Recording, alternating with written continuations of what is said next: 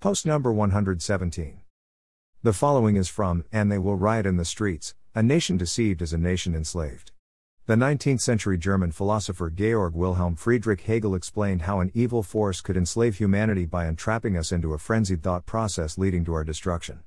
This evil force instigates a problematic event, watches for society's reaction, and formulates a solution, problem, response, resolution. Currently, the problem is a virus, the response is panic, and the solutions are masks, lockdowns, social distancing, and vaccinations.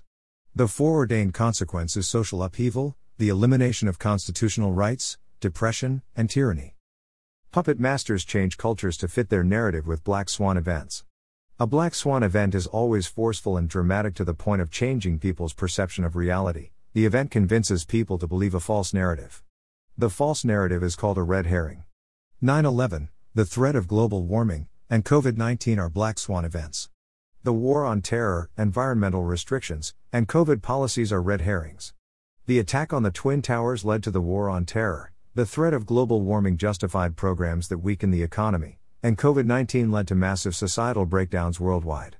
The puppet masters designed these events to convince society to believe in a false narrative. The puppet masters have a narrative. You can find that narrative in the book COVID 19 The Great Reset by Klaus Schwab and Thierry Malleret. The puppet masters assure us that the modern world after the pandemic will be better, more inclusive, more equitable, and more respectful of Mother Nature once we reset the present social slash economic system and then replace it with a new and better one. This is their false narrative. There is no hidden agenda here. When the elitists get together and talk about their plans for the future, all we have to do is listen to them because they tell us where the world is heading. Listen to Klaus Schwab, you will own nothing and you will be happy.